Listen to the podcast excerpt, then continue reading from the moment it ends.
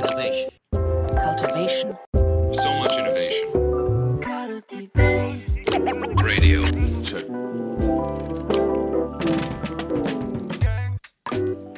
皆さん、こんにちは。こんにちは、安西です。みなべです。カルティベースラジオが本日も始まりましたね。はい。あれ？そのはいロールを宮部さんがやってくれるんですね。今日だけね、そう。はい、はい。いいですよ、じゃそういう気分でしたよ。あ。回しちゃってくださいよ。はい。今日のお題は、誤認されやすい対話と議論の違いとはです。めっちゃ形式的じゃん。すごい手短に終わらせようとしてるやつじゃないですか。まあいいですよ、いいですよ。たまにいや、だから、いいや、だから、あの、対話対話ってすごいこう、みんな対話ってなんか SNS でも聞くじゃないですか。でも、ね。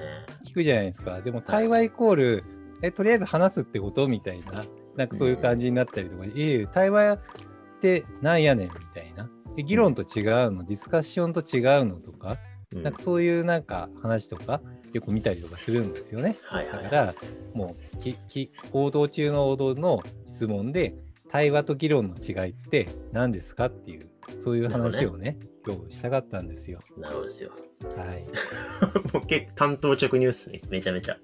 いやだってそんなに引っ張るタイトルでもないかなって思ったから、ね。そうですね。対話と議論の違いとはねすごいシンプルじゃないですかね。で、ベーシックなね、回答はね、よくね、はいありますよね。辞書にも出てくるでしょうし、問いのデザインでも、あの前半で雑談とか討論とか含めて対話と議論の違いみたいにやってて、はいでそこで書いてんのは雑談とかっても割と気軽な情報のやり取りで、なんかこう、まあ、関係を深めたりとか、お互いいい印象になれば OK みたいな感じの世界で、うん討論はどっちかっていうと、主張した意見が A さん B さんであって、でかどっちが正しいかを決める戦いですよね。あなるほどね。うん、討論は。もうなんかいい例えが思いつかんかった。まあでもなんか だからここのカルティベースラジオでも俺が正しい俺が正しいみたいなはい俺勝ったみたいなそういうことになるってことですよね。そうですね。マネージャーはどうあるべき、きかで、僕と南さんで意見が食い違ったときに、はいいろんな論点、争点をこう、あぶり出して、僕の意見が正しかったみたいな、そういう世界が討論ですよね。はい、そういうことですね。で、まあ、議論はどっちかっていうと、まあ、いろん、議論もね、いろんな場面で言葉使われるんですけどね。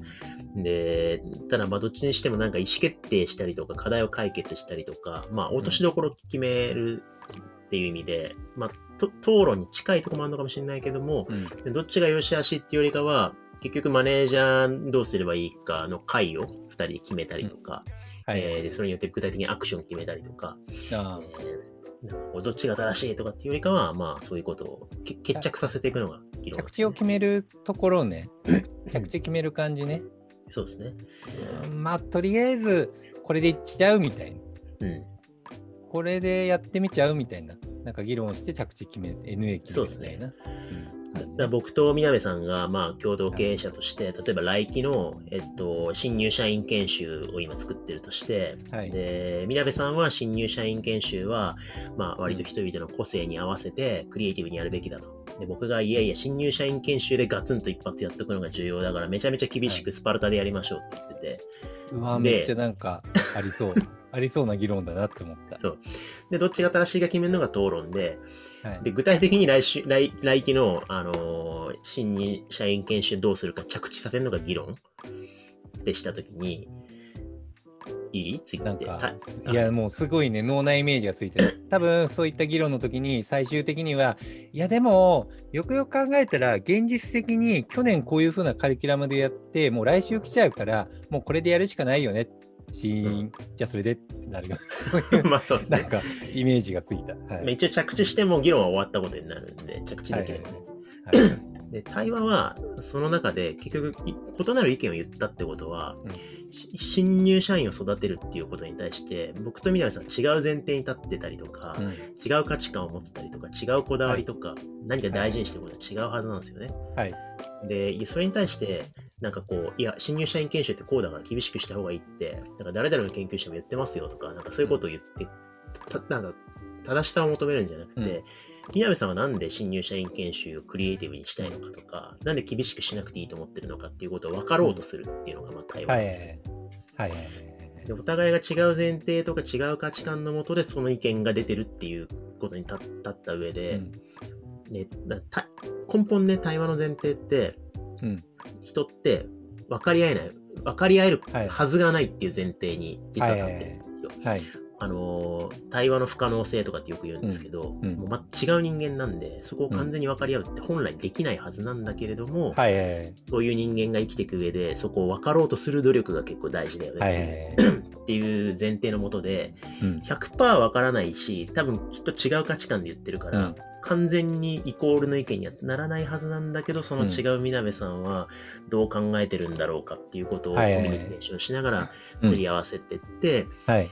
で、そこで分かり合えるところまでいければ、あ、なるほど、うんこういう意味で言ってたんだって分かる、分かる？はい。だからまあ、一定まあ、対話的なコミュニケーションではありますよね。うん。その上で、はいはいなんだろうな、来期の答え出すときに、議論して着地しなきゃいけないかもしれないし、はい例。をつけなきゃいけない部分はあるかもしれないけど、うん。一定そこの前提をこう分かり合うためのコミュニケーションがまず多分対話って呼ばれてて、はい。もっといいのは理想的にはお互いの意見をそうやって交わす上で、二人が共通の前提に立てる新しいなんかこう意味付けみたいなのが生まれると、なんか創造的な対話みたいに言われるみたいな、そんなイメージじゃないな。るほどね。結果だから着地することもある。うんはい。さっきの育成研修のメタファーで言うと、例えばどういうなんでしょうね。なんかね。ガツン、ガツンといな、なんだろう、僕が創造的に、もうクリエイティブにやった方がいいんだよ、みたいなのは、なんだろう。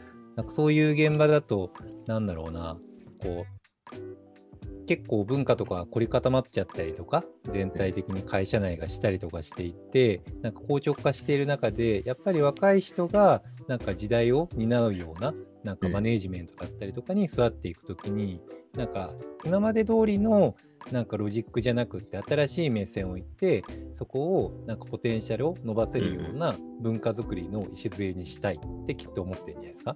なるほどですね。この仮想の僕は。はい。はいはいはい。だそれを聞いて、これこれ仮想だからね、僕ガツン、ガツン派じゃないから、これ、この例えに乗りづらいんだけど、えまあ乗るとすると、いやだだから例えば、あ、それはわかりますよ。それはわかりますよ。それで言うと、例えば僕、仮想の僕は、なんかそういうふうに中長期的なことを考えたときに、今まで過去、例えば、辞めちゃったメンバーとか思い出してくださいよとか、まあそういう人いるわけじゃないけど、なんか、はい例えばね、そしたら、あの若手とかあの若手とかって、やっぱり途中で慢心して辞めていったじゃないですか、みたいな。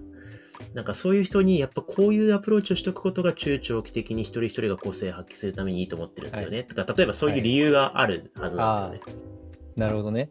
例えばね今の、今のだとなんか、なるほどって、見てるところは中長期だと同じだねみたいになりそうですね。あ、そうですね。だからこう。意味付けが重なるところとか、実は大事にしてるところが同じところだったりとか、あなんか、あるいは、ここは決定的にちち違う価値観なんだな、みたいなこと、か解像度が上がってくると、うん。なんか、そうすると、なんだろうな、じゃあ厳しくしなくてもいいかもしんないけど、なんか、うん。なんだろうな、一人一人が自分で決めたチャレンジングな個性あふれる目標を設定する研修にするのはどうですかとか、なんかこう、折り合いがつけられるじゃないですか。確かにね。うん。だからそうすると確かに厳しくしたいわけでは僕はなかったわけだよなっていうふうに自分自身の前提も暗覧されていきながら。なんかみんなが自分にストレッチ課題を与えられる新入社員研修にしたいねみたいな。うんなこれが多分新しい意味付けが生まれるっていうことだと思うんですよね。うんなるほどね。なんかこれがなかなかやっぱあの論点整理してどっちでやるのが現実的かみたいな討論的なものだったりとか単にお互いの前提を一旦置いといてか語られてる情報とかハウのどっち何がベストかっていうディスカッションだとうん。な腹落ちしたあそれいいねっていうなんか一緒に何か作った感が出にくいですよね。た多分なんか僕が討論でいややっぱ創造的な方が多数決でいいっすよね。ってした時になんかこう「いやあいつ創造的にやってまたやめたらどうすんだバカじゃねえの」みたいな、はいはいはい。そこのハウ同士の話だけで掘り合わず、なんかこううまくいかないみたいなことが起きそうっすよね。そうですね。うん、だから、お互いねな、何を大事にしてるのかとか、なぜそれをこだわってるのかとか、なんかそういうところにまあ理解を分かり、ほん100%分かり合えないんだけど、分かり合おうとしながら、お互いが立立ってて気持ちいい新しい足場を作っていくみたいな。まあそんなのが対話である。けれども、毎回毎回そんなすごいアウトプットが生まれるわけじゃないから、なんか日々、常日頃からお互いのはい立ってる前提に理解が及ぶようなコミュニケーションを重ねていこうぜみたいなのが多分対話文化を作るとか、対話のルーティンを作るってことなのかなと思いますけどね。なるほどね。対話文化。作りましょう。まあ、雑雑な終わり方な感じするけど。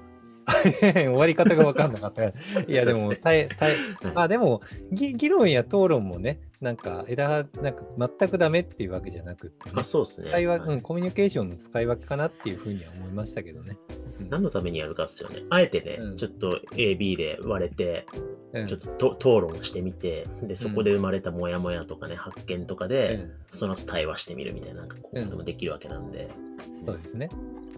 本気でね、相手の意見を打ち負かそうと組織内でみんなが思ってたらやばいけど、いや、もうその、それもうマインドセット自体がやばいっすよね。そうですね。